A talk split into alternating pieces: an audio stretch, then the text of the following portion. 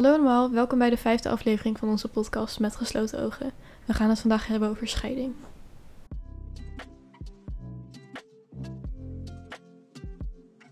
We zijn geen professionals en we proberen ook niet te doen alsof we dit zijn. Alle inhoudelijke informatie komt van verschillende soorten bronnen die we zelf gezien of gelezen hebben of bestaan uit eigen ervaring. We zullen zoveel mogelijk aangeven waar we informatie vandaan halen. In de beschrijving van elke podcast zal te zien zijn waar de aflevering over gaat. Lees dit van tevoren en besluit zelf of je de headspace hebt om naar gesprekken over deze onderwerpen te luisteren. We doen ons best om de afleveringen relatief luchtig te houden, maar de onderwerpen zijn soms best heftig. Houd hier rekening mee als je gaat luisteren. Ook zijn in de beschrijving en onze website links te vinden naar organisaties waar je contact mee op kunt nemen als je ergens mee zit. En dat was dus de disclaimer. Dan uh, gaan we lekker beginnen. Uh, ik ga kort beginnen met een definitie van, van uh, scheiding, want het is een best wel breed begrip en er zijn ook meer verschillende vormen van scheiding. Maar met scheiding bedoelen wij gewoon scheiding in algemeen. Dus het kan echt scheiding zijn, maar uh, ook gewoon het beëindigen van de relatie tussen twee volwassenen. Maar het, is wel, zeg maar, het moet dus wel twee samenwonende volwassenen zijn. dan spreken we dus over scheiding. En dan ga ik ook nog wat cijfers noemen, uh, zoals we inmiddels wel gewend zijn. Um, ik denk dat heel veel mensen scheiding van dichtbij, of niet zo heel dichtbij, maar wel vaak meemaken. En dat is op zich niet heel gek, want in 2019 uh, gingen de ouders van 48.000 minderjarigen uit elkaar. En daarvan waren de meeste ook uh, getrouwd. Dat is dus 1,5% van alle minderjarigen in Nederland. En er is ook bij een aantal kinderen sprake van ernstige scheidingsproblematiek. Uh, ja, en dat is dus ook een officieel term volgens de wet, zeg maar. En um, daar kan dus ook zo'n melding van gemaakt worden door de Raad van Kinderbescherming. En daar waren dus uh, ongeveer 5200 kinderen. Daar waren een melding van gemaakt, zeg maar, dat er. Dat die erbij uh, betrokken waren. Ja, precies. Ja. In een ernstige, ja, problema problematische scheiding, zeg maar. En uh, hierbij is dus ook sprake van mogelijke schade voor de kinderen of um, beperking in het groeien, zeg maar, in de ontwikkeling van een kind. En is dat dan weer, zeg maar, een stapje boven uh, complexe scheiding? Want je hebt ook nu uh, in de wet complexe, of nou niet in de wet, maar op het NJI bijvoorbeeld complexe scheiding staan, toch? Wat eerst vechtscheiding was. Daar heb ik ook over gelezen. Um, ik weet niet, volgens mij is het hetzelfde, want ze noemen het dus geen vechtscheiding meer, omdat het dan ja. omdat vechten ging, zeg maar. Maar volgens mij is dit Hoe ernstig, jij het? ernstige scheidingsproblematiek. Ja, volgens mij is dat het, hetzelfde als complexe scheiding. Ja, want daar wordt bij complexe uh, scheidingsproblematiek wordt hier gezegd, nee. complexe scheiding is een echtscheiding waarbij ouders aanhoudende ernstige conflicten uh, hebben en daarbij het belang en welzijn van de kinderen uit het oog verliezen. En daarnaast ook het wederzijds belang. Ja, en de cijfers die ik noemde waren de cijfers voor uh, conflicten waar ouders dus kinderen mogelijk bedreigt, bedreigen in hun ontwikkeling. Dus dat komt denk ja. ik overeen met wat jij zegt. Ja, ik denk nu. dat het wel hetzelfde is inderdaad. Um, maar ja, dat is, en dat zijn dus uh, adviezen dus om een zaak te beginnen, soort van. Ja, volgens mij zijn er bij die complexe scheidingen komt daar ook wel eens een kindbehartiger bij kijken die dan specifiek betrokken, betrokken wordt bij de zaak door mm -hmm. de huisarts of door um, dus andere door overheidsinstanties of iets dergelijks. Of gewoon door de ouders ingeschakeld wordt om echt naar de belangen van het kind te kijken en die op de eerste ja. plaats te zetten. Dat vond ik ook wel een heel mooi initiatief, moet ik zeggen. Ja, dat is best heel belangrijk. Ja, precies. Want die belangen zijn natuurlijk gewoon, ja, die moeten gewoon bovenaan staan zo ongeveer. Um, dus ja, wel heel goed dat daar uh, nu aparte mensen voor zijn die daar ook zich echt goed mee bezighouden en daarvoor opgeleid zijn. Mocht je dat interessant vinden, die hebben ook een Instagram pagina uit mijn hoofd. En dat is gewoon een kind, kindbehartiger, zoiets. En dan vind je het wel. Kind? Kindbehartiger. Oh, oké. Okay. Goed om te weten. Ja, toch? Um, wat ik ook heel interessant vond en goed vind om te noemen qua cijfers, um, is dat kinderen die een echtscheiding hebben meegemaakt als uh, kind ook uh, twee keer zo grote kans hebben later om zelf uh, te scheiden. En naast dat uh, kinderen grotere kans hebben op latere leeftijd om zelf een scheiding mee te maken, hebben ze ook uh, grotere kans op een aantal andere ja, problemen. Um, wat bij deze onderwerp ook belangrijk is, is een leeftijd, zeg maar, verschillen. Dus een baby gaat het heel anders ervaren natuurlijk dan een, laat, een oudere kind.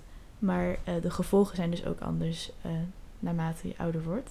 Ja, bij eh, baby's bijvoorbeeld ehm, zal die eh, makkelijker reageren op stress en spanning door meer te huilen. Ehm, en ook kinderen van 0 tot 2 jaar oud voelen al het verlies van een ouder als eh, een van de ouders afwezig is. Dus als er zeg maar gewisseld wordt van huis, wordt dit soms ervaren als stress. Ehm, en het kind voelt dan ook dat er vaste ritmes veranderen. En voelt dus ook bij het andere huis het gemis van, het e- van de ene ouder.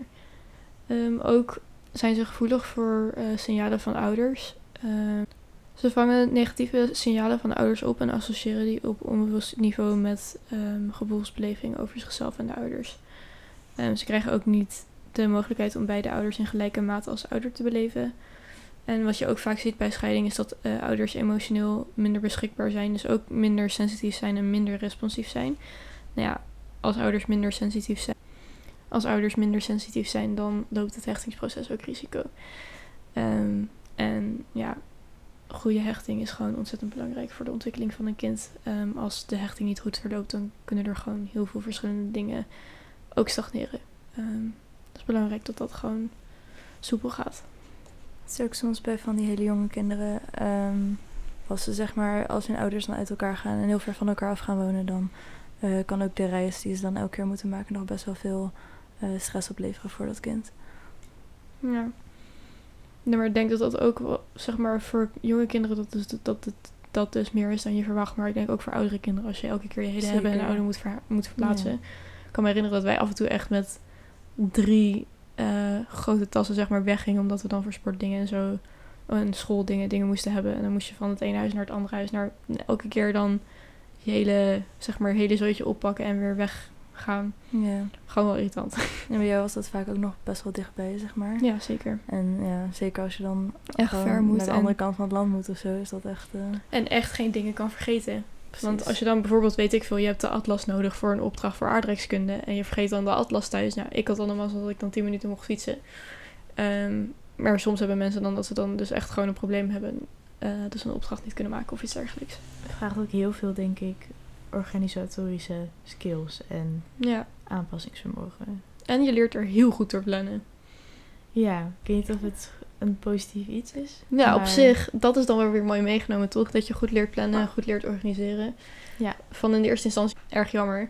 Maar in de latere instantie dus het kan op zich best handig zijn af en toe. Jullie het wel vooruitdenken, inderdaad. eh. Ja. Maar je leert je daar ook, daardoor ook wel heel erg aan te passen. Dat zag ik ook later bij de effecten staan van, wat was het, 17 tot 20 jaar? Ja, zo'n overmatige aanpassings... eh, Ja, overmatige aanpassingsreflex Ja. of zo. En dat je dan ook je gevoelens gaat, weg gaat drukken en zo. Dat je Mhm. gewoon... dat je Ja. alles doet om gewoon... Maar gewoon voor je ouders of voor andere mensen om je heen goed te maken, zeg maar. Ja, dan gewoon met de flow mee te kunnen gaan. En niet Mhm. na te denken over wat voor jou belangrijk is. Voor wat oudere kinderen is, ehm, zoals Famke net ook zei, voor jongere kinderen, dat, eh, ja, voor baby's eigenlijk, dat ehm, ze moeite hebben met hun ouders identificeren in een ouderrol. Eh speelt ook voor peuters. Dus dat zijn eigenlijk kinderen van 2 tot 4 jaar, die hebben dan ook moeite met allebei hun ouders in hun ouderrol plaatsen. Ehm, en eh, soms dan betrekken ze ook de scheiding op zichzelf. Dat zie je nog eigenlijk niet bij baby's, maar wel al bij peuters dat ze denken dat zij ehm, de reden zijn dat de scheiding eh, plaats heeft gevonden. Ehm, en soms hebben ouders zelf natuurlijk eh, vrij veel last van de scheiding. En dan merk je dat dat af en toe ook invloed kan hebben op de, de peuter. En dat zij dan ook angstklachten ontwikkelen. En Ja. ook dat schuld, zeg maar, gevoel is denk ik ook dat wat we ook eerder gezien hebben bij bijvoorbeeld emotionele verwaarlozing. Dat dat ook echt heel veel eh, schade kan hebben later. Zeker. Ja, je ziet dat kinderen van 4 tot 6 die doen dat bijvoorbeeld ook heel erg. En van 6 tot 9 is het dan weer minder. Ik denk eigenlijk ook op het moment dat jij soort van beseft van, zeg maar, kinderen, hele kleine kinderen beseffen niet echt wie ze zijn in de relatie met hun ouders, zeg maar. Maar ik denk op het moment dat jij doorhebt van wat je rol is, soort van in de familie, dat je dan ook wel sneller vanaf dat moment, zeg maar, die schuld kan voelen, totdat je er ermee leert omgaan. Maar ik denk dat het vaak niet gebeurt. Dus ik denk dat het voor vanaf een bepaalde leeftijd, zeg maar wel, voor iedereen een soort van kan gelden. Nou, fair. ligt ook een beetje aan de situatie. Want soms heb je ook ouders die dan gewoon tegen het kind zeggen van... ja, jij bent de reden dat het niet goed Ja, gaat en zo. En dat is dan natuurlijk echt... Ja, Dan ga je eh, over naar, emotio- naar emotionele mishandeling. Precies. Ja, inderdaad. Dat is een heel ander verhaal, maar dat, Ja. is wel- ja, dat kan ook natuurlijk. Ik denk dat dat sowieso wel vaak gebeurt. ehm, dat je overgaat naar emotionele mishandeling bij scheiding. Zeker. Want aanwezig zijn bij ehm, nou ja, je partner uitvoeteren, als kinderen daarbij aanwezig zijn, is het ook emotionele mishandeling. Mhm. Nou ja, bij eh, van die complexe, complexe scheidingen waar we het net over hadden, is dat iets wat gewoon heel veel voorkomt. En ja, dan, is dat, dan heb je daar dus ook direct emotionele mishandeling te pakken. Ik wil niet zeggen nog een eens erbij, ding, ding, ding, maar eigenlijk wel nog een eens erbij, ding, ding, ding. ik denk dat dat wel snel kan gebeuren. Ja. Maar vooral denk ik bij moeilijke scheidingen. Ja, Want een scheiding kan natuurlijk ook wel goed verlopen. Dat, het hoeft niet altijd heel slecht te verlopen. Maar ja, dat is zeker waar. ik denk hoe moeilijker het is, dat hoe meer... Nou, dat is gewoon zo. Dat je dan hoe meer ja, negatieve gevolgen een kind ervan ondervindt. Maar dat hangt ook weer af van de protectieve factoren natuurlijk. Van, het hoeft niet per se... Het kan heel erg zijn, maar als er buiten het gezin heel veel positieve ehm, factoren meespelen... als er een goed sociaal netwerk is bijvoorbeeld... Mhm. Ja, dan hoeft het niet per se ernstig uit te lopen. Ook al is de complexe scheiding op zichzelf wel heel intens. Ja, beschermende factoren zijn inderdaad heel belangrijk. Maar daar gaan we sowieso nog zo direct op terugkomen volgens Ja. mij. Ehm, ja, dan hebben we daarna kleuters. Dat is dan vier tussen zes jaar. Ehm, hier zie je dus ook weer die schuldgevoelens ehm, voorbij komen. En wat ik ook een interessant vond, is dat eh, kleuters vaak het vertrek van een ouder als persoonlijke afwijzing interpreteren. Dus echt van bijvoorbeeld Je verlaat mij in Ja, plaats van precies. dat mijn ouder, Ja. zeg maar. Ja. En dat het ook vaak geuit wordt als eh, boosheid. Ehm, vaak zijn kleuters ook bang om de andere ouder te verliezen. Ik denk ook dat ze zich misschien ook inderdaad meer beseffen dat iemand dan echt weggaat. En dus ook een soort van hun verlaat. En dan denk dat ze dan nog verder kunnen nadenken van... oh, wat nou als Ja. de andere dat ook doet. Ehm, ze kunnen ook eh regressief eh, verschijnselen vertonen. Hiermee wordt bedoeld dat ze eigenlijk teruggaan naar een vroegere, vroeger ontwikkelingsstadium, zeg maar. Ehm, en ze vallen terug vooral op fantasie en magisch denken.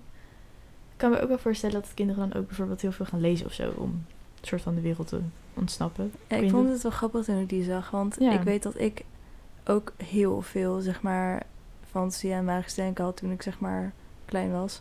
En eh, mijn ouders zijn nooit in de buurt van een scheiding geweest, überhaupt, zeg maar. Dus Mm. toen ik dat zag, was ik wel van, oh, oké, dat is dus wel... Ja, van, dat is ook weer een moment om even te zeggen van, het is altijd een combinatie van factoren, zeg maar. Want toen had ik echt zoiets van, wow, dat heb ik eigenlijk zelf heel veel. Terwijl dat dan hier bij de symptomen of bij de effecten staat, zeg maar. Ja, precies. Het hoeft niet nogmaals negatief te zijn per se. Precies. Maar ik denk ook dat goede fantasie hebben en magisch denken een soort van bescherming. Dat Zeker. mechanisme is. Gewoon in voor een de andere kinderen. wereld duiken Ja, om niet in precies. de echte wereld te hoeven te zijn. Ja, Ja. zeker. Ehm, en als laatste kunnen kleuters ook heel veel vragen hebben over de toekomst eh, in zo'n periode. Ik denk ook een beetje zo'n ja, een soort van existentiële crisis eigenlijk. Van, Onzekerheid. Ja, Ja. precies. Wat gaat er gebeuren? Het is natuurlijk ook een hele onzekere periode. Maar ehm, ja, dat was dus een kenmerk van eh, wat hoorde bij de kleuters. Voor eh, jonge basisschoolkinderen, dus die is dan weer iets ouder, van 6 tot 9 jaar, ehm, zie je dat ze dan wat meer eh, zich gaan aanpassen en eh, proberen de ouders tevreden te stellen. Dus waarschijnlijk ook proberen de ouders bij elkaar te houden wanneer het al niet goed gaat. En dan ook achteraf ehm, ja, zich zorgen maken om de ouders en dat soort dingen. Ook zie je dat kinderen tussen de 6 en 9 jaar af en toe de rol van de ouder over gaan nemen, die dan vertrokken is. Dus dat ze taken over gaan nemen die die ouder dan in eerste instantie op zich had genomen en dat soort dingen. En meestal is dat dan ook voor langdurige periodes. Eh, vaak eh, presteren kinderen van tussen 6 tot 9 jaar dan ook wat minder goed op school. Dat zal ook af en toe beïnvloed zijn door, die, eh, door het overnemen van die taken, maar dat hoeft niet altijd zo te zijn. Ehm, maar je ziet dan dat ze dat de scheiding van de ouders, dat de effecten daarvan zich wel doortrekken tot in de schoolpresentaties en dat soort dingen. Af en toe zie je ook dat kinderen van gescheiden ouders moeten, eh, van school moeten wisselen doordat ze verhuisd zijn. En dat verstoort meestal ook het leerproces, ehm, soms wat meer dan andere keren, maar eh, vaak heeft dat wel negatieve gevolgen. En een kind moet vaak ook daardoor stoppen met deelname aan clubs of hobby's. eh, of door verhuizing of door een financiële teruggang. Omdat ehm, een, van de ouder, een van de ouders natuurlijk niet meer eh, geld verdient voor het gezin. Nou, die- de kinderen tussen 9 en 12 jaar oud die zoeken compensatie buiten het gezin. En hier kun je bij denken aan warmte of aandacht of iets dergelijks. Nou, dat zou kunnen gebeuren bij coaches of bij leraren of bij andere familieleden. Ehm, en ze voelen vaak verdriet en onbegrip omdat ze zien dat andere gezinnen nog wel intact zijn. Misschien dat jaloezie hier ook een rol in zou kunnen spelen. Dat is natuurlijk ongelooflijk moeilijk ehm, om dan andere ouders en gezinnen wel gewoon gelukkig te zien en dat het bij jou allemaal anders loopt. Ehm, ook kun je in de steek gelaten voelen door je ouders. Wordt rationeel eh, gezien vaak wel begrepen, maar deze kinderen tussen 9 en 12 jaar oud zijn emotioneel gezien vaak nog te jong om dit te kunnen verwerken. Daarom ver- eh, ontwikkelen ze coping mechanisms die ervoor zorgen dat ze toch emotioneel overeind blijven. Ehm, dit kunnen prima coping mechanisms, mechanisms zijn door bijvoorbeeld meer te gaan lezen of iets dergelijks of te gaan sporten. Maar dat kunnen ook coping mechanisms zijn die eh, wat minder goed zijn voor je gezondheid en ontwikkeling. Ehm, net als in de vorige eh, kan het zo zijn dat de vaste vrienden worden verloren in verband met verhuizing. Of dat door ehm, financiële teruggang van eh, het gezin na de scheiding deelname aan clubs en dergelijke moeilijker wordt. En daardoor dus ook sociaal contact minder wordt. Eh, jonge pubers, dat, is, eh, dat zijn kinderen tussen 12 en 14 jaar. Ehm, bij hun is er vaak sprake van emotionele verwarring. Ik denk omdat ze een beetje in die fase zitten, dus ze wel emotioneel kunnen eh, opnemen, maar toch wel ook dingen moeten leren nog daar, als het daarom gaat. Dus ik denk dat die verwarring daar vandaan komt. Ehm, ook wendt, zich, we- wendt het kind zich vervroegd af van het gezin. Eh, en vertoont vooral problemen eh, als ouders nieuwe relaties aangaat. Ehm, ik kan me ook voorstellen dat andere kinderen dat ook wel ehm, vertonen, maar eh, het is voornamelijk wordt het genoemd bij kinderen vanaf 12 jaar. Ook kan het zijn dat het kind dan ehm, problemen vooral gaat vertonen als de ouder een nieuwe relatie aangaat. Ehm, zoals bij de eerder genoemde kinderen van 9 tot 12 jaar ehm, zoeken kinderen van 12 tot 14 jaar eh, ergens anders steun. Ehm, en eh, ze kunnen zich erg eh, heftig afzetten als, dat, als ze niet die steun ergens anders vinden. Ehm, daarnaast zijn kinderen van deze leeftijd sneller geneigd om een partij te kiezen. Dat noemen we polarisatie. Ehm, en dan kiezen ze dus eigenlijk gewoon ja, een ouder tegen de andere, zeg maar. Ehm, En dan vaak de ouder in slachtoffer, die is slachtoffer is geworden, meer meestal volgens mij. ja, klopt inderdaad. Wat zij dan ervaren als meer Ja, precies. Ze kunnen daarnaast ook eh, veranderingen krijgen in hun eigen eh, seksualiteit. Of eh, dat het sneller zich gaat ontwikkelen, of dat het juist ja, langzamer gaat ehm, opkomen, zeg maar. Ehm, dit zijn dus wel kinderen tussen de 12 en 14 jaar, dus ik denk dat het überhaupt dan wel wat langzamer gaat, maar het kan dus ook daar invloed op hebben. En eh, eh, daarnaast is er sprake van een hoger risico op een horizontale relatievorming tussen de ouder en kind. En hiermee bedoelen we eigenlijk dat soort van de ja dat een ouder zeg maar niet macht heeft over een kind, maar wel een ja Gewoon hiërar- hiërarchisch boven het kind staat als in Precies. regels op kan leggen enzovoort. En dat Ja. het moeilijker wordt als ze wat meer in een horizontale relatie staan. Omdat ze dan Precies. minder die, nou inderdaad dus niet macht hebben over, maar wel ja, op de ruimte krijgen om structuur te leggen. Ja, precies. Ehm, dus dat kan ook wel gevaren he- hebben, omdat het kind dan ook dingen gaat doen dat niet goed is voor eh, voor hij of zij, maar de ouder daar niet meer, ja, Het gezag voor heeft. precies. Dat is een goeie. Ehm, ja, dat is heel goed geworden. en ehm, dat kan dus ook eh, zich uit in een kleiner sociale controle op het kind. eh, waardoor een kind dus sneller de verkeerde kant op gaat eigenlijk. Ja. Voor oudere pubers, ehm, die eh, eh, hebben vaak ook gevoeltes van schaamte. Dus die zullen ook zichzelf misschien wat meer aantrekken dat hun ouders gescheiden zijn. Ook bij deze leeftijdsfase eh, speelt onzekerheid sowieso een grote rol, omdat ze aan het puberen zijn. En een scheiding zal dit ook alleen maar versterken. Ze kunnen ook boos worden ehm, op de situatie of op een van de ouders. Ehm, of soms zelfs op zichzelf. En leggen ook vaker de schuld bij de initiërende partij. Dus we zagen in de vorige leeftijdsfase ook dat ze, ehm, of twee leeftijdsfases geleden, dat ehm, kinderen vaker dan een partij kiezen. En dat is, eh, zie je hiermee dus ook een beetje dat ze dan de schuld leggen bij de initiërende partij. Omdat ze het idee hebben dat die de boosdoener is. Eh, oudere pubers die maken zich ook wat sneller los van hun thuissituatie. Dus die zullen wat sneller hun eigen pad opgaan, misschien minder thuiskomen. En ehm, ja, zich distancieren eigenlijk van hun thuissituatie. Ehm, daardoor verliezen ze ook ontzag of respect voor hun ouders. Waardoor ze dus ook minder gezag krijgen over hun kinderen. En dat kan ook tot problemen le- leiden. Oudere pubers hebben ook wat meer problemen met aanpassing. We hadden het er net over dat je ehm, als kind, kind van gescheiden ouders eh, soms je sneller aan gaat passen.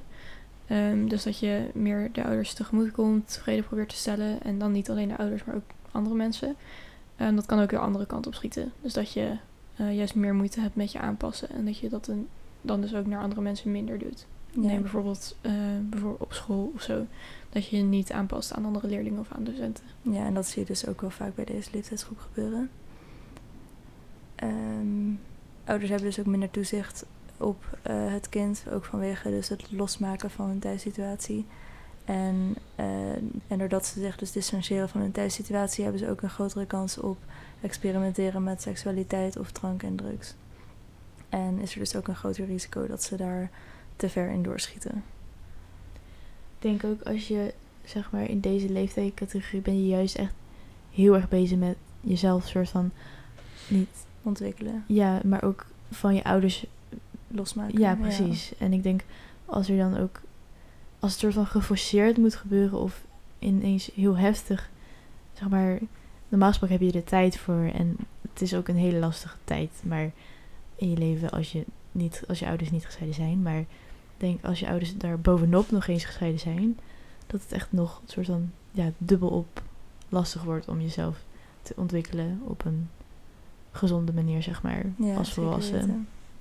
En dan heb je eh, bij adolescenten van 17 tot 20 jaar dat de eh, ontwikkeling kan stagneren. En hierbij kan heb je dan kans op het terugkeren naar een eerdere fase van de ontwikkeling. Ehm, een voorbeeld hiervan dat, is dat ehm, de adolescenten hun eh, gevoelens wegpraten of angst wegbluffen. Of dat ze dus omdat ze zich heel erg aan blijven passen, dus overmatig blijven aanpassen, dat ze gevoelens weg gaan drukken. Ehm, omdat dat dan naar hun idee wellicht minder belangrijk is of iets dergelijks. Ehm, nou ja, ze zoeken vaak iets dan ter compensatie van de situatie thuis. Dus ook hierbij dan steun zoeken ergens anders of op een andere methode. Dus denk hierbij ook weer aan lezen of dan drank of drugs of iets dergelijks. Even twee enorme uitersten, maar goed. Dat kan. Ehm, sommigen drukken hun gevoelens helemaal weg. ehm, en dan gaan ze de situatie overmatig rationeel benaderen. Ja. En ook kan het eh, verlies en het verdriet ontkend worden. Dus ook weer hierbij gevoelens wegdrukken. Ehm, Dan ga je het eigenlijk ook niet verwerken, denk ik. nee. Dan blijft het een beetje in je. En dat kan ook meer schade hebben, denk ik, op lange termijn. Ja. Ja. Opkroppen. Van je hart geen moord moordkuil maken. Ehm, dat je dingen niet moet opkroppen, maar dat je naar voren moet. Zeg maar dat het belangrijk is om wel je emoties te uiten en niet ze weg te drukken. En het wel gewoon te bespreken met mensen. En voor adolescenten die ehm, scheiding hebben meegemaakt, is dat dus in sommige gevallen een heel stuk moeilijker dan voor kinderen die dat niet hebben meegemaakt. Ja. Ehm, nou ja, opnieuw dat eh, pola- polariseren, dat ze heel erg de neiging hebben om een kant te kiezen. Dus dan bijvoorbeeld in ehm, relatie tot hun ouders, maar ook in andere situaties. Deze effecten die we net allemaal besproken hebben, die zie je dus bij ehm, eigenlijk alle scheidingen wel in meer of mindere mate terug. Maar scheidingen kunnen ook soepeler of minder soepel verlopen. En daar zijn dan ook weer oorzaken voor. Ehm, dus sommige scheidingen die zullen best wel soepel verlopen, omdat eh, ja, het gewoon rustig gaat. En dat is dan voor de kinderen ook meestal het minst traumatiserend. Maar eh, sommige scheidingen zijn ook complex. En dat houdt dus eigenlijk in dat, ehm, zoals we aan het begin van de podcast ook zeiden, dat, ze dus, eh, dat er aanhoudende ernstige conflicten waren. En vaak hebben de kinderen daardoor ook veel meer last van de scheiding dan als dat soepeler verloopt. Al deze effecten op een rijtje, maar ook andere ehm, informatie over de effecten van scheidingen en wat er allemaal omheen plaats kan vinden enzovoorts kun je vinden op nji.nl. Als een scheiding eh, complex is, dan eh, kan het af en toe het scheidingsproces best lastig zijn voor kinderen. Maar een complexe scheiding kan ook gunstig zijn als daardoor de langdurige chronische conflicten tussen hun ouders stopt. Ehm, dat is niet altijd het geval, maar ehm, in sommige gevallen kan het dus ook eh, gunstig zijn voor kinderen. Ja, dan zijn de Vaak- uitkomsten eigenlijk minder erg dan... Precies, Ja. maar ja, vaak ervaren ze dan nog wel de niet gunstige effecten van de scheiding. Maar ehm, is dan wel de problemen die zich daarvoor, die daarvoor plaats hebben gevonden, zijn dan opgelost. kan ik me op zich wel iets bij voorstellen, denk ik. Ja, dan als je ouders ook steeds ruzie hebben en zo, als ze uit elkaar zijn, dan stopt dat natuurlijk. Maar ja, heb je dat nog steeds wel meegemaakt, dus daarvan gevolgen ondervonden. Maar Van, in het zou ieder geval is beter er zijn als- aangekomen. Ja, het zou beter zijn als het überhaupt niet gebeurt, maar ja, dit is dan in ieder geval eh, ja, enigszins eh, beter dan eh, alle problemen. Ehm, en wat zo'n scheiding dan bijvoorbeeld complex kan maken, is als de ouders opvoedproblemen hebben gehad met, tijdens het opvoeden van hun kinderen. Ehm, of als er woon- of inkomensproblematiek is. Het kan heel veel stress voor de ouders ver- veroorzaken. En ehm, een scheiding dus complex maken. Het risico op scheiding of eh, op complexe scheiding wordt groter als, als de kinderen van de ouders die scheiden ADD, ADHD of autisme hebben. Of ehm, bij ouderen zoals eh, lichte verstandelijke beperkingen, verslavingsproblemen en of andere psychische en psychiatrische problematiek. Dat kan allemaal een extra risico zijn op een complexe scheiding. Vaak, ehm er zijn ook risicofactoren voor eh, de problemen die kinderen ervaren. Eh, dit kan voor, de, voor, tijdens of na de scheiding zijn. En eh, een aantal risicofactoren zijn bijvoorbeeld familiaal, familiaal geweld, ernstige en langdurige ruzie tussen ouders, een slechte band met de inwonende ouder, met de uitwonende ouder en met de stiefouder. Ehm, of bijvoorbeeld financiële achteruitgang. Of als een ouder verder weg gaat wonen, dat het dan moeilijk is om een band te onderhouden. Ehm, ja, dat zijn eigenlijk factoren die het voor het kind lastiger maken om Ja. de scheiding te verwerken. Dus klopt, die kunnen de effecten bij de kinderen vergroten. precies, ja, het bepaalt versterken. niet per se of de scheiding complexe scheiding wordt, maar meer gewoon van hoe, in hoe groot de gevolgen zijn. In hoeverre de gevolgen een impact gaan hebben op de kinderen, zeg maar. Ja. Maar er zijn beschermende factoren. Ehm, en dat zijn vooral ehm, dus eh, humor van de ouders, eh, onderlinge genegenheid tussen de ouders en ook vooral interesse tonen eh, voor het kind. Ehm, ja, dat is op zich wel vanzelfsprekend, maar het moet wel echt genoemd worden dat als het kind gewoon liefde krijgt en aandacht, dat het ook wel ja, wonders kan doen qua impact van de scheiding. Ook kan positieve eh, communicatie tussen eh, de ouders ehm, de gevolgen van een scheiding voor een kind eh, beperken. En ehm, kinderen ontwikkelen, ontwikkelen zich ook gunstiger wanneer zij na de scheiding een positieve en ondersteunende relatie hebben met beide ouders. En ik neem ook aan, ook met stiefouders, eventueel. Ehm, ook een goed netwerk, zowel rond het ouder eh, als een kind, eh, als bijvoorbeeld eh, ja, vriendinnetjes en vriendin, vriendjes op school eh, werkt eh, beschermend. Ehm, en zelfstandigheid eh, van een kind eh, kan ook de gevolgen, negatieve gevolgen beperken. Dus eh, ehm, Voor zichzelf kan zorgen, dingen op kan lossen. ja, precies. Gewoon niet eigenlijk alleen staat, maar dan gewoon zichzelf kan redden, soort van. is onafhankelijk. Ja, precies. Ehm, dat helpt ook om eh, ehm, de gevolgen te beperken. Ehm, en daar dus ook bij, we hadden het over een goede organisatorisch vermogen en goed kunnen plannen, maar dat is eigenlijk gewoon een eh, voldoende probleemoplossend vermogen hebben. Dat eh, beperkt ook de negatieve gevolgen voor een kind.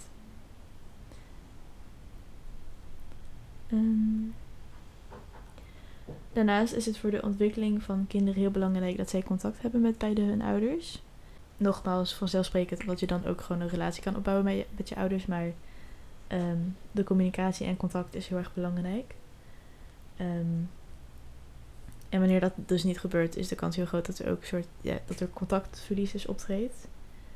Eh, ik vond het wel een interessante begrip, want ik had daar nog nooit van gehoord dat het echt een specifieke term was. Wat de definitie van contactverlies gewoon, toch? Moet Indien een kind door druk van de ene ouder of eh, zijn eigen vader of moeder niet meer wil zien en het contact verbreekt, dan is er sprake van contactverlies. Dus als Ja, het precies. kind, zeg maar, omdat ze dat zelf willen of door druk van ouders ehm, de andere ouder niet meer willen zien, niet meer willen spreken.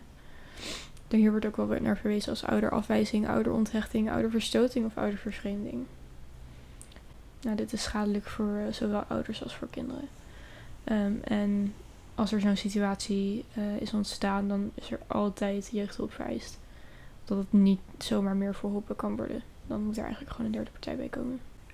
De overheid is, daar ook best wel veel mee bezig. Eh, zo worden er vanuit het ministerie van Justitie bijvoorbeeld het programma rondom scheiden zonder schade acties ingezet. Ehm, en zijn ze aan het kijken naar hoe ze ervoor kunnen zorgen dat het niet voorkomt. ehm, hoe ze het beste hulpverlening kunnen bieden wanneer het wel voorkomt. En ehm, hoe het beste sancties opgelegd kunnen worden ehm, wanneer de ene ouder of allebei de ouders de regels niet nakomen. Er zijn er ook nog wat gevolgen voor de langere termijn. We hebben nu eh, voornamelijk korte termijn gevolgen eh, besproken. Een eh, voorbeeld van een la- langere termijn gevolg is een lager eindniveau van de opleiding. En daarmee een lager inkomen. Dus eh, ze hebben kinderen die eh, een scheiding hebben meegemaakt van ouders hebben twee keer zoveel kans om ze later zelf ook te scheiden. Ehm, er is een groter eh, risico op depressie en er is een grotere kans op een beroep in de hulpverlening. Ehm, ook hebben kinderen die ehm, een scheiding van ouders hebben meegemaakt vaak een slechter, slechter wordende of een slechtere band met ouders dan kinderen van niet gescheiden ouders. En ehm, verder zijn er langere termijn gevolgen die dus gekoppeld zijn op wel, aan op welke leeftijd van het kind de ouders gescheiden zijn. Ehm, dus hiervoor wil ik je opnieuw doorverwijzen naar de site van het NJI. Daar kan je er meer over lezen. Het gaat er eigenlijk meer om dat wanneer een kind zeg maar, in zijn ontwikkeling gestoord wordt in een bepaalde fase, dan treden dus ook problemen op die in die bepaalde fase eigenlijk zouden moeten worden. Zeg maar. Daarvoor in, daar, in die fase moeten plaatsvinden. Ja, precies. En sommige dingen zijn dan nog wel in te halen, maar sommige dingen zijn ook heel Ja. moeilijk in te halen. Over het algemeen, als ehm, de ontwikkeling zodanig gestagneerd, wo- gestagneerd wordt dat er vertraging oploopt van om en bij twee jaar, dacht ik. En dat verschilt ook per ehm, onderdeel van de ontwikkeling. Ehm, maar dan kan dat kan die achterstand oninhaalbaar worden. Net als bijvoorbeeld bij waar we het vorige aflevering over hadden uit mijn hoofd. Over ehm, dat bijvoorbeeld kinderen in weeshuizen die te weinig aandacht hebben gekregen, ehm, te weinig gestimuleerd worden in een taal, dat die eh, soms ook die achterstanden nooit meer in kunnen halen. Nou, datzelfde geldt voor kinderen die op een bepaalde leeftijd scheiding meemaken. En ook, ehm, zoals bij de vorige afleveringen wel duidelijk was, dit is, kan dus ook een jeugdtrauma zijn. En het kan dus ook gevolgen hebben op je fysieke gezondheid. eh, zoals de ACE-study heeft eh, bewezen. Dus eh, het kan dus ook je kans vergroten op chronische ziekten zoals hart- en vaatziektes of ehm, diabetes of COPD. Ja. Ehm, Als het Dus is ja. in combinatie met andere voorkomt. precies. We hadden het net al even gehad over ehm, bijvoorbeeld scheiden zonder schadeacties en dat soort dingen. En eh Famke, jij bent ook met een organisatie bezig die met scheidingen bezig is, toch? Klopt. Eh, ik ben nu bijna drie jaar vrijwilliger bij Villa. Dat is een organisatie die ehm, zich inzet voor kinderen van gescheiden ouders. Ehm, en daar heb je verschillende groepen eh, vrijwilligers. Ik ben dan persoonlijk een buddy. Dus ik ben een soort vertrouwenspersoon voor ehm, ja, dus kinderen van gescheiden ouders. En ja, je kan je heel makkelijk aanmelden. Ehm vereist is wel dat je ehm, zelf ook gescheiden ouders hebt. Ehm, en dan krijg je een training en dan eh, word je kort maar krachtig opgeleid om deze kinderen een beetje bij te kunnen staan en luisterend oor te kunnen bieden. Nou, we, gebruiken, we maken dus gebruik van een buddyprogramma waaraan je gekoppeld wordt aan kinderen. Maar we hebben ook een forum waarop ook heel veel vragen geplaatst kunnen worden. En daar zie je dan bijvoorbeeld ook veel algemene vragen, meer feitelijke vraagjes over hoe het gaat tijdens een rechtszaak enzovoorts. Ehm, mocht je daar meer over willen weten, ehm, stuur ons vooral een berichtje. Ehm, ik leg er graag over uit. Het is een ontzettend mooie organisatie en we werken samen met een on- ongelooflijk leuk eh, team vrijwilligers. We krijgen ook super goede begeleiding eh, door coaches die ook aangesloten zijn bij Villa Pinedo. En het is gewoon een hele mooie kans om toch iets wat nare ervaringen ehm, te kunnen gebruiken om iets te betekenen, voor iemand anders. Dus ik vind het echt een top initiatief. En we zijn eh, dus ook enorm gegroeid de afgelopen paar jaar. Dus nogmaals, eh, kijk vooral op de site of op onze Insta-pagina's. We hebben VP-buddy. We hebben ook eh, Villa, Pin- Villa Pinedo op Instagram. En dan kun je ook gewoon Villa Pinedo intypen in je searchbar. En dan kom je op de algemene site. Daarnaast wil ik je ook graag verwijzen naar de brief aan alle gescheiden ouders. Ehm Villa Pinedo die maakt zich ook hard en maakt zich er ook hard voor om aan de ouders te laten merken wat er omge- eh, omgaat bij kinderen die ehm, door een scheiding van de ouders heen gaan. En wat voor effecten dat kan hebben, maar gewoon vooral ook hoe ze zich voelen. Ehm, en dat het vaak dus soms mo- moeilijk kan zijn om dat te delen. Wordt dat vanuit de organisatie soms wat meer gedaan. Dus mocht je een ouder zijn die dat interessant vindt, eh, dan wil ik je aanraden om daar naar te kijken. En kan je als kindje gewoon aanmelden, zeg maar? Of is het gewoon... Ja. Ja. Je kan eh, via de site kan je je aanmelden en dan word je dus gekoppeld aan een buddy. Eh, je wordt aan een buddy gekoppeld op basis van eigen ervaringen en dus de ervaringen van ehm, eh, de buddy zelf. Dus je hebt vergelijkbare ervaringen als de persoon met wie je praat. Dit omdat wij als vrijwilligers helpen vanuit onze eigen ervaringen. Dus ja, dat is een beetje lastig als je niet vergelijkbare dingen mee hebt gemaakt. Ja, snap ik. Ehm, maar dat aanmelden is heel makkelijk. En je kan ook ehm, de app ehm, zeg maar met een pincode vergrendelen. Zodat niet iedereen zomaar in je telefoon kan kijken en naar die app kan kijken. En dus het is volledig vertrouwelijk. Ja, dus het is heel makkelijk om je aan te melden. En ik raad je echt aan om daar eh, naar te kijken mocht je er interesse in hebben. Nice. Ja, dat was hem dan denk ik. Ik denk het ook. Oh, mooiste moment van de week. Ja, mooiste moment van de week inderdaad. Daar heb ik nog niet over nagedacht. Zal ik anders van start gaan? Ik weet het denk ik al wel. Ja, is goed. Ga ervoor. Ik denk dat mijn mooiste... Ik denk dat ik het eigenlijk dag van de week eh, ga noemen. Wel scheidag, want het was echt super mooi weer. En ik was echt productief. Ik heb naar de sportschool geweest en toen... ehm nou, productief. Ik had gewoon een leuke dag. Ik was eerst naar de sportschool geweest. Toen daarna ging ik eten met ehm Famke en een paar vrienden van ons. En toen zijn we naar de film geweest. En het was gewoon gezellig. Het was gewoon stress-free en eh, geniet van mooi weer en zo. Dus eh, ik denk dat dat mijn mooiste dag van de week was. Weet jij er al in? goed. Hm? Weet jij er al in? Eh, ik heb wel echt een hele goede week gehad, want ik was namelijk op vakantie. Oh ja. Eh, naar Menorca. Het was echt prachtig en warm. Nou, niet alle dagen heel warm, maar de laatste dagen waren heel warm. Nou, niet heel warm, maar gewoon lekker warm. Weet je, gewoon, gewoon 25 graden. Niet, zeg maar, ik ga dood in de warmte warm. ja. Goed. Ja, eh, maar dus ik zou eigenlijk niet een dag kunnen kiezen. Ik heb gewoon echt een hele mooie, mooie week gehad. Nice. Dus ja. Heel luurs. Klinkt goed. Even lekker bijkomen. Gelukkig mag je niet weer om half zes opstaan voor stage. Oh, ja, daar hou ik echt van namelijk. Echt top. Ze Ja. rolt, eh, even voor de mensen die dit niet kunnen zien, ze rolt met haar ogen. En ze Ja. is van, ah, zucht. We Nou, komen er doorheen. Ja. Ehm, mijn mooiste moment van de week. Ehm, ik zat er op een gegeven moment deze week een beetje doorheen. Ik was echt moe. Ik voelde me niet goed. Het was eh 4 mei en de dodenherdenking ehm, en de minuten stilte, de verhalen daaromheen, die maken altijd best wel veel indruk op me. Dus ik was een beetje, ik weet niet. Ik zat een beetje verd- verdronken in gedachten. En toen stelde een vriendin voor om naar het strand te gaan. Dus toen ben ik met een vriendin van me en met mijn vriend naar het strand geweest. En voor mensen die mij niet kennen, ehm, mijn, het strand is echt mijn happy place. Ehm, ik word daar zo gelukkig van. Ehm, dus dat is gewoon heel fijn om daar met een de zonsondergang te kunnen kijken en muziek te kunnen luisteren. Onderweg veel te hard mee te zingen met een ongelooflijk interessante scala aan muziek. Nu als ik het zo bedenk. Maar ja, het was gewoon heel erg gezellig en heel fijn om er ook even op een manier uit te zijn. En na goed, intens diep nadenken ook gewoon het van me af te zetten en gewoon te genieten. Nice. Dus nou ja, dat. Oké, ik denk dat we dan aan het eind van deze aflevering zijn gekomen. Dus heel erg bedankt voor het luisteren en eh, tot de volgende. Doei doei! Doei doei. Wat nice getimed. Ja, inderdaad.